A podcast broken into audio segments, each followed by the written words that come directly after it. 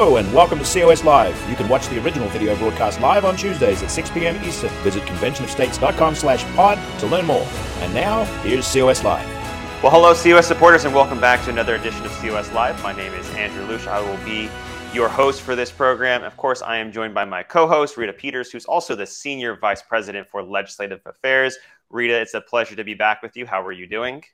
I'm happy to be with you. And as always, Andrew, we would love to see which states people are tuning in from. So if you're watching right now, why don't you just drop us a note there in the comments section and tell us where you're from?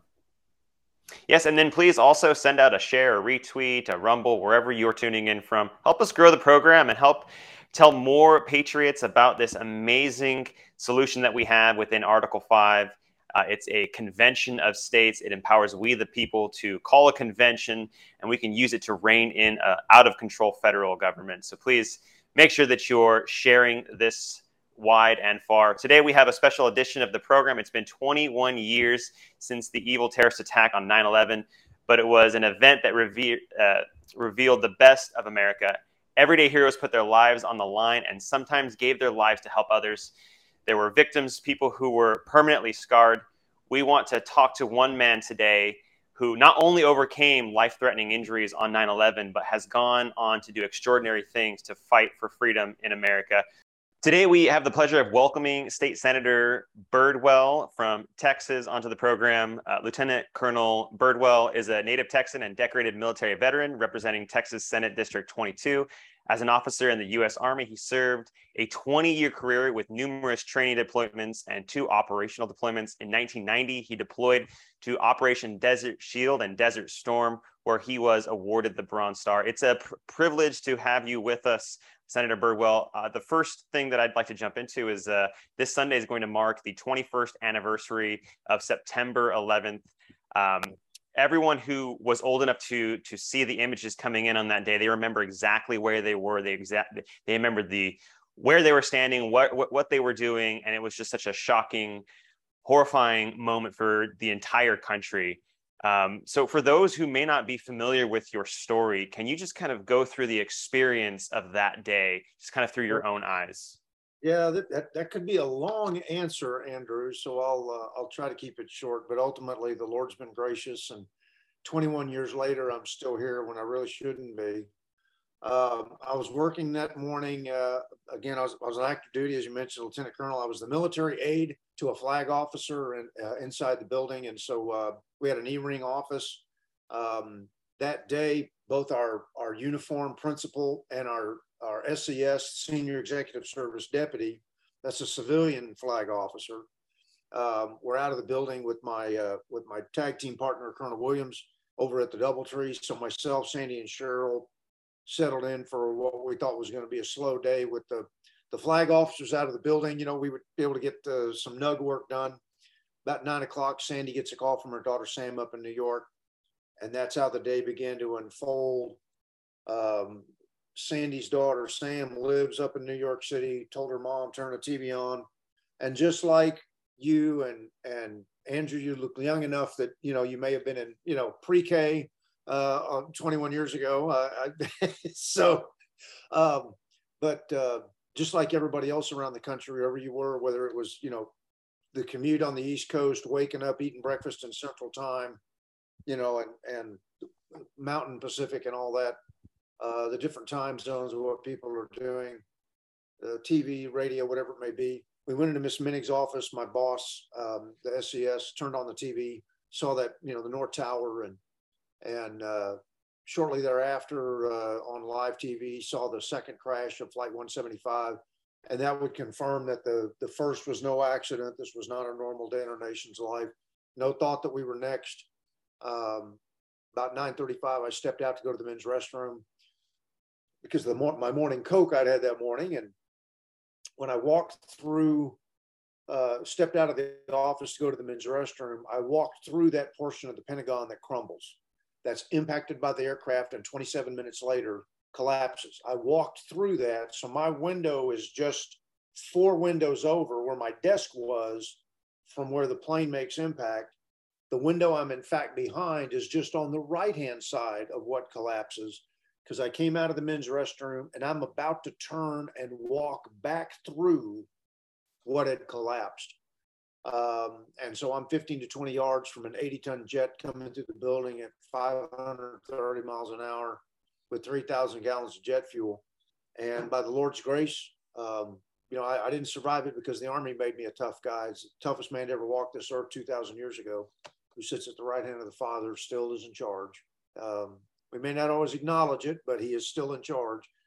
And so uh, 20 years later and four years of medical care and, you know, I get to see my my grandkids and my son get married and and uh, you know see the grandkids come along. In fact, one of my second grandchild's uh, third birthday was this past weekend.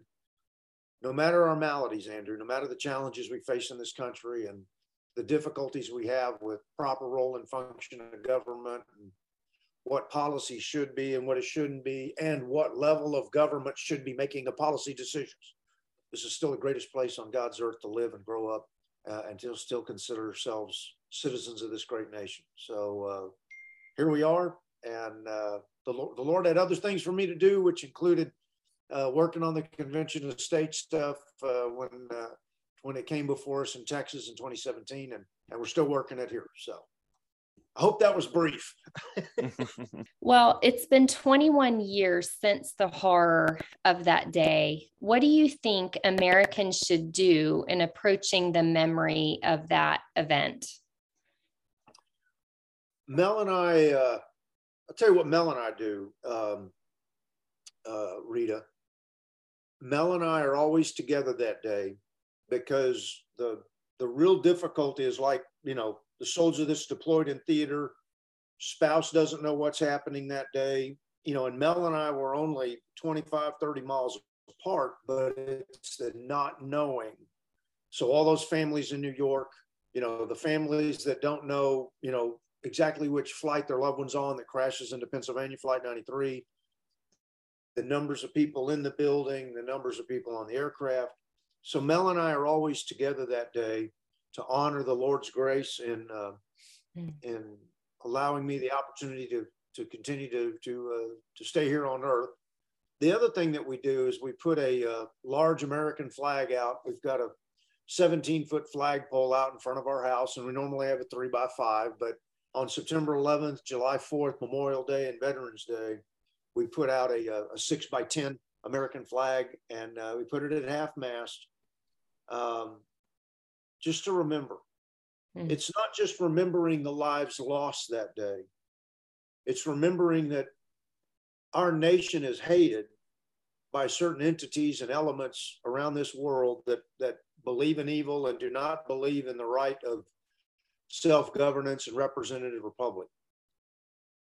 We want to remember why evil hates this country, mm. why authoritarian regimes don't like this country, why we're still blessed by God. And then remember those lives that were lost and those that were injured, not just on September 11th, but every young man or woman that deployed to Afghanistan, deployed to Iraq, deployed to Djibouti, deployed to the Philippines to fight in what was at the time was called the War on Terror. Um, I don't hear that term very often these days now, Rita, but but remember all those folks. And look, there there will come a point and let's let's be honest with ourselves. There will come a point that september 11th will be a lot like december 7th in that immediately after december 7th the intensity of that day the three and a half almost four years of our participation in world war ii but over time the generation that lived it and fought it eventually deceases and while on, you know, I always remember what December 7th is, but that intensity and that emotion will wane. Mm. Uh, it's impossible to, to maintain the intensity of that day 60 years, 70 years later, because most of the people alive 70 years from now will not have lived that day. But yeah. we always want to remember the nature of sacrifice. Um, and how great this country is, no matter our maladies that we're currently enduring. Uh, remember what a great nation this is, what we stand for, the moral clarity for which we stand, and why people hate us. uh, and the response of the American people when when attacked uh, is immense. You know, hmm. for those of us in the military, it's not just life, liberty, the pursuit of happiness. It's life, liberty, and the pursuit of all who threaten it. so. so, Senator, you are a veteran of the Gulf War and you survived 9 11. Take us through why you decided to run for office in the Texas Senate. Uh, what led you to do that, and why do you continue to serve today? Well, I, I wanted to be that guy that that you know served in the military for 30 years, buys the RV, and drives around the country uh, to go see the country that you love. Um, certainly, my my career path took a dramatic turn uh, uh, September 11th, and my physical ability to continue to serve was was uh, greatly diminished. Uh, thus, that's why I got got to retirement and retired. Um, you know, I, I, was always very politically aware in the sense of you know policies and who to vote for and, and the things that I would oppose or support uh, in the candidates that I saw. But I never was politically active, if I can make that bifurcation. Um, uh, moved back to Texas because uh, when I was done medically, um, I was now able to return back to my home state. Um, and now in a retired status, I could be more engaged in, in the political process.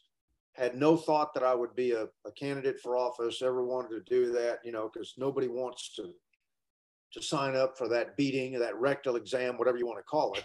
Um, yeah, it's well, it's true. I mean, there's an entire cottage industry out there of people that want to tell you how much you suck when you're a you know a first time candidate. Um, but I had like Patrick Henry or others, uh, George Mason, other like in, in Virginia.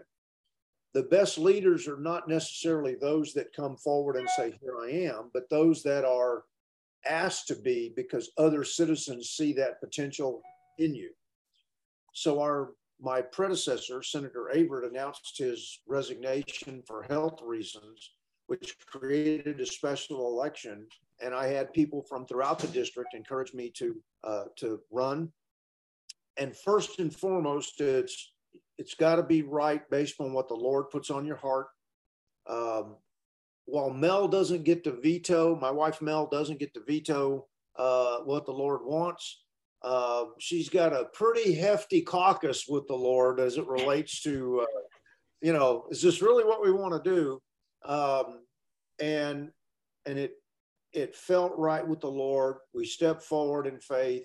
Uh, campaigns are hard. It was a short time frame because it was a special election, um, and uh, and we prevailed. And I've had the uh, privilege and honor of serving the people of this district now for 11 years, almost 12 now, mm-hmm. and uh, it's been a real treat. So I always wasn't in, engaged, but never thought I would be that person that steps out and, and is the candidate. But um, the Lord's blessed that too. And so uh, mm-hmm. we're continuing to serve and, and get the opportunity. We're up for reelection again within a redistricting year. So uh, I look forward to having the opportunity to, to again serve the people of Senate District 22 in the state Senate.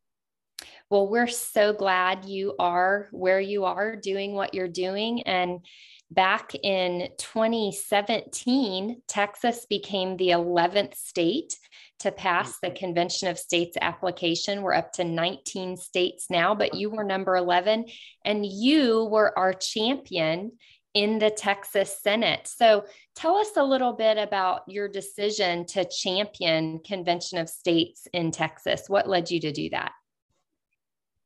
Well, the if, if it's all right to use the, the military analogy, it's mission analysis.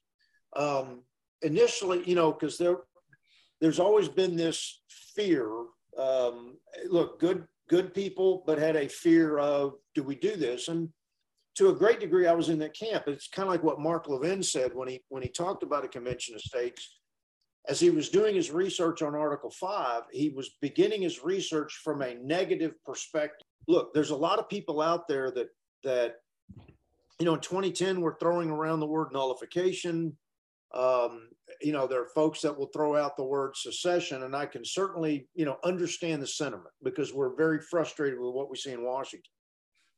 But anything you do must be lawful. I mean, that's without getting into the Biden administration or even the Obama administration at this point. you know, if we're going to have a, a, a federal government or state or city counties, you name it, that don't feel an obligation to obey the law, then we're not on the slope to anarchy, we're on the cliff over to anarchy. There must be a sense of obligation of obedience to the law. And the only solution available to us, I believe, other than electing good people, and look, Trump, Reagan, Cruz, Mike Lee, there's there's a few more I could rattle off. Those guys come along once a quarter century. So the only way for the states to get control of what they created, the states created the federal government and gave it its mission and without giving you a long historical diatribe, as I dug into this, it became clear that with the 17th Amendment that changed how we chose the senators. Prior to the, the popular election of the senators by the citizens, the legislature chose the senators. Why did the founders set it up that way? They set it up that way because the state, as a sovereign entity, is the legislature's customer. I can tell you as a state legislator, half of our budget is commandeered by the federal government through Medicaid, a bunch of other things. Whether it would be a Ted Cruz from Texas or pick a liberal state, very deep blue state with that senator. Prior to the 17th Amendment, the legislature's customer the senator's customer is legislature's ability, the state legislature's ability to decide for that state what is best, whether that's marriage, whether that's uh, most recently what we're seeing with abortion. It's not what the decision should be, it's who should be doing the deciding. And after the 17th Amendment, with the senators being popularly elected, we functionally turned the Senate into the same thing the House is. And because of that, we now have an incredible over micromanagement of the states from Washington, D.C.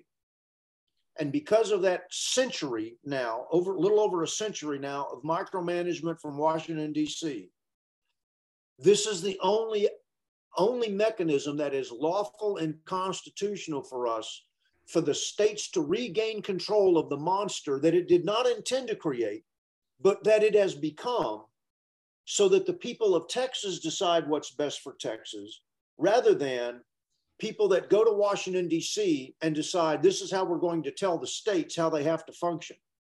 Clearly, the Constitution sets the bounds for how the states function.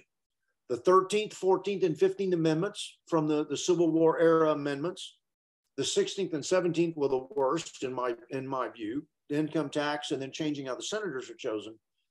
But we've got to have the ability to go in and whether it's fiscal responsibility, term limits, we ought to have a very rigorous discussion on term limits. And then third, regulatory reform, because too many things come out of the bureaucracy. Most recently, the, the Supreme Court decision in the West Virginia case that said if the EPA is going to regulate things, it must do so with congressional authorization, not Congress saying, go forth EPA and do whatever you want to go do. That's now we've got a, as, as people would call it, the deep state, the legislature, the, the bureaucratic state. There is far too much decision making power in Washington, D.C., when the states are fully capable of handling their own affairs without the constant adult supervision of Washington, D.C. Hmm. Senator, Washington right now. Yeah, I'm sorry. Go ahead. Oh, I was going to say, Senator, right now, 19 states agree with exactly what you just said about reining in the, the federal power and allowing Texas to be Texas, California to be California, or you know one of the, any one of these other states. That it needs to be a reordering of how we uh, of how power is distributed. And ultimately, convention of states wants to get it back to what the founders envisioned. They want to put it. We want to put the federal government back in the constitutional box that the federal or that the founding fathers intended the, for the federal government to be in. So, like I said, 19 states agree with you. They've passed the COS resolution. We have 15 more states that need to pass the COS resolution. And then we can get to a convention uh, where we can start debating amendments to the Constitution that fit within the the three planks of our resolution, which is term limits for elected officials, fiscal responsibility, like a, some type of fiscal restraint amendment, and then reining in the jurisdiction of the federal government. So you were just touching on a few different items, but what what are some constitutional reforms that you'd like to see come out of a convention of states? And is there a particular amendment idea that you think should be prioritized at a convention? Uh, I think uh, uh, I think there's two things. When you mention term limits for elected officials, I don't think it's just that. It's term limits because look, it's a double-edged sword. Be careful what you ask for, but it ought to be term limits not just for Congress. You know, how about for the FBI director? You know, there are uh, executive branch appointees that are not tethered to the president's term. Do we look at term limits there? The FBI director is one of those, particularly with most recent examples of over the last decade of FBI directors. I think there's a problem there. Um, but so it's not just executive branch, maybe it's judicial branch, you know, certainly the, the legislative branch. Now, as a legislator, in a, I recognize the difficulty with term limits and so we can have, that's why we ought to have a rigorous conversation. The other area that I worked when I, we did the, uh, the mock convention in Williamsburg, when was that? In 16, I think it was, it was, it, yes. it, it was the year before the 17 session. So it was in 16. The mock convention, the work group that I worked, they broke us up into three work groups and I worked on the regulatory reform one. Um, I think that is the one that is is most critical because it makes Congress vote on anything that's going to affect the liberties of citizens from the regulatory state. You know, the the pond in my backyard that's declared a wetland. You know, the we some type of accountability that makes Congress because and look, there are good people serving in Congress. Um, but it makes Congress take a yes or no vote on something rather than saying it's their fault.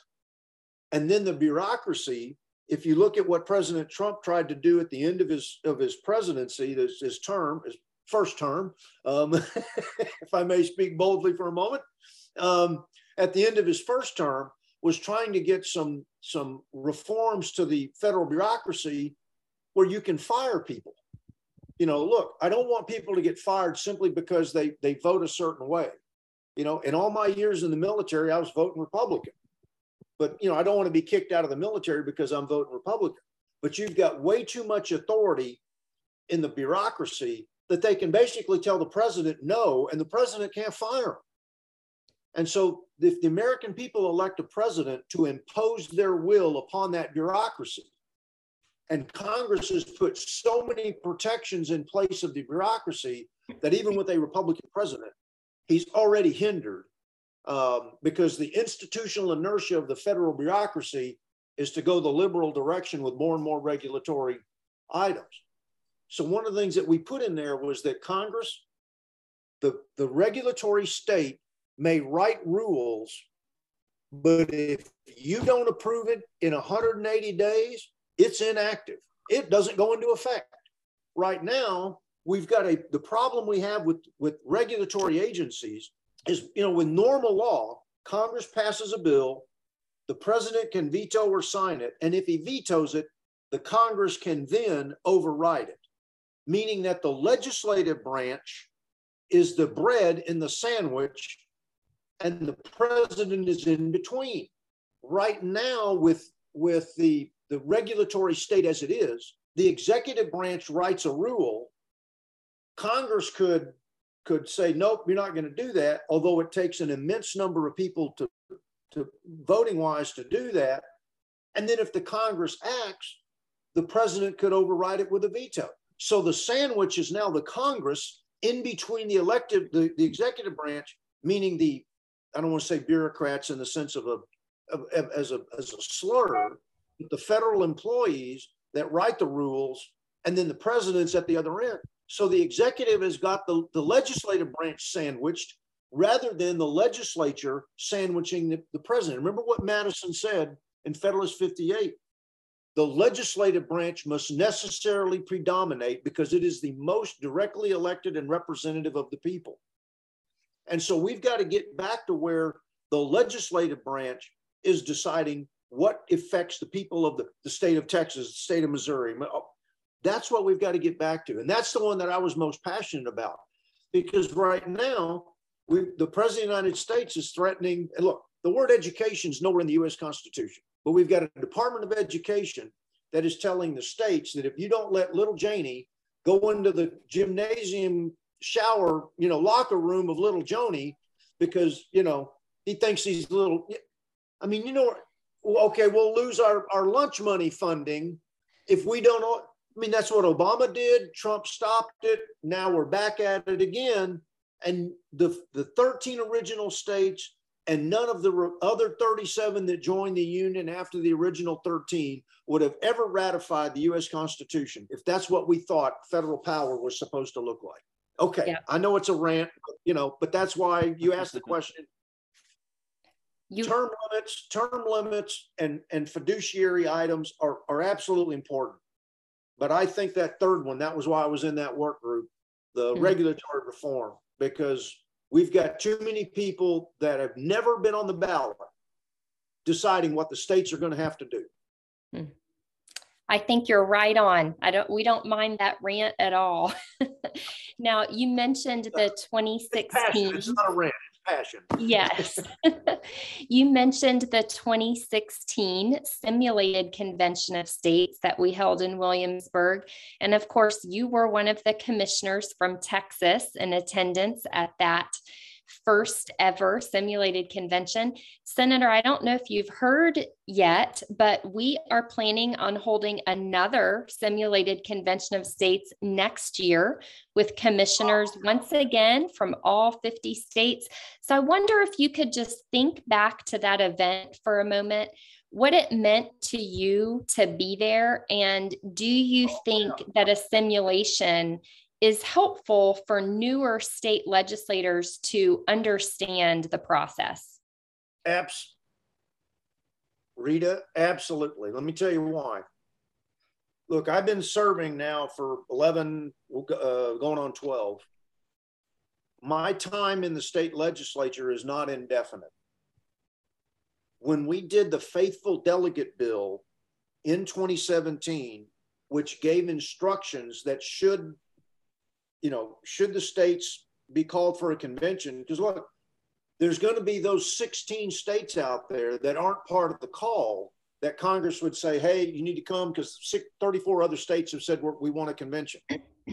so we had to put something in place that whether it's our call that we signed up for or a call that, that we didn't sign up for, when Congress has to bring us in and say, you know, or announce the call and then we then we convene by doing that, one of the things I put in that bill was that any delegate from the state and how we broke it up. If it's an if the Congress says it's an even number of delegates from each state, you know, two, four, six, then it's an even split between the state Senate and the state House. But we said that the delegates must be a sitting member of the state legislature.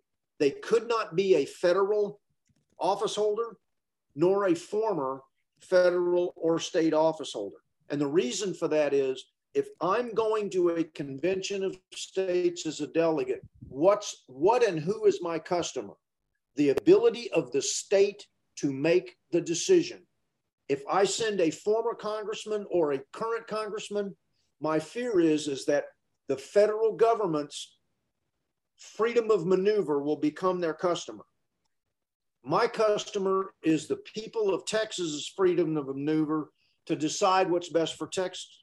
If it always has to be, and somebody could change it at a future date, but if it has to be an active sitting member of the legislature, then by having that, what was that, six years ago now, there are new people in the legislature and all the institutional knowledge that I have, whatever day the Lord decides that, hey, this is, you know, this phase of your life is going to end and you're going to do something else, who's that next generation I'm going to train up? Remember what scripture says train up a child as he should go, and he's older, he's not depart from it. Mm-hmm. So, whoever, you know, maybe I'm there next year, but do I bring younger people that'll have more longevity in the in the in the legislature? We've got some younger senators coming in, certainly some younger representatives coming in. Maybe I go help teach them, teach them, train them, so that when this convention occurs, even if I'm not in the legislature when that occurs, I've got somebody that I've had the opportunity to help shape, mold, perspective. Here's what's important. Because look, there's something else here too. When we did that, I know I'm going long, Rita, I'm sorry, but I mean, I'm just okay. passionate about this. One of the things that frustrates me to no end is as a body, not as individual congressmen. I've got some great, great people that I share territory with, but as a body, there's almost a contempt of the federal Congress against the states. It's as if we in the state legislatures are too stupid to be able to handle our roads, our education, all the, all, you know. And so when we met at the mock convention in Williamsburg in 2016, I met many other state legislators from other states that were not necessarily red. We had a uh, in my work group we had a, a, person from vermont and from rhode island you know not bastions of, of you know but they see the same you know they not bastions of, of bastions of conservatism you know like texas but but they see the same issue. It's not what the policy should be it's who should be deciding the policy. And the only policies the federal government ought to be deciding are article 1 section 8 not everything that comes before us you know, with every media event or whatever it might be. And so we had very thoughtful individuals looking at how we wrote amendments in our work groups. And then when we considered those amendments uh, on the floor as a body of a convention, amendments to the amendments, all the normal Robert's Rules of Order, parliamentary procedures, you know, uh, calling the question, all the various things these are learned people that are experienced, and we're not the dummies that it seems that the federal Congress seems to think that the state legislatures are too stupid, you know, to be able to handle their own affairs. Um, and then having that convention gave me a much better perspective. It forewarned me and forearmed me, mm-hmm. so that when I stood on this on the Senate floor in 2017, and for four and a half hours you know, defended the resolution and, de- and defended the, the procedures, I had a clear image of what a convention would look like from how we had done the mock convention, why we did the bills in the order that we did them. Um, so it's absolutely critical you do that because the legislators you had uh, six years ago, in fact, of, of our four um, that were there six years ago, two are already out of the legislature. Mm. So it's just myself and Phil King who's joining me in the state senate. And so you've got to make sure that you keep this momentum and the training because I'm not getting any younger and we'll need other people to join me that, you know, we can go. Uh, and as soon as you know the dates and locations, you got to put it out so that we can, because my schedule, my calendaring and all that, I, as a side note, uh, I need to know as soon as you know. okay, we'll do. Stay tuned. Mm-hmm. So I know it was long, but I'm again passionate about it. So that's right. We love it. Mm-hmm. Yeah, Senator Birdwell, it has just been inspiring to hear you speak, and I just love your passion and your dedication to the country. Uh, it's just it's so outstanding and uplifting. And so, thank you so much for joining us on on COS Live, and thank you for uh, recounting you know your experience as a senator, and your time in the military, and the um, and 9-11 and the horrific event that that was but also just how america was able to rise uh, above that and through the ashes there was just so much unity. But it's great to have you on to talk about how we can restore america save america through a convention and we hope to have you back on. Thank you so much senator cool. birdwell it's been a pleasure. Thank y'all my blessing. Y'all be blessed too. God bless y'all. Be safe this has been the podcast version of COS Live. Check out more content at conventionofstates.com slash pod. Thank you for listening.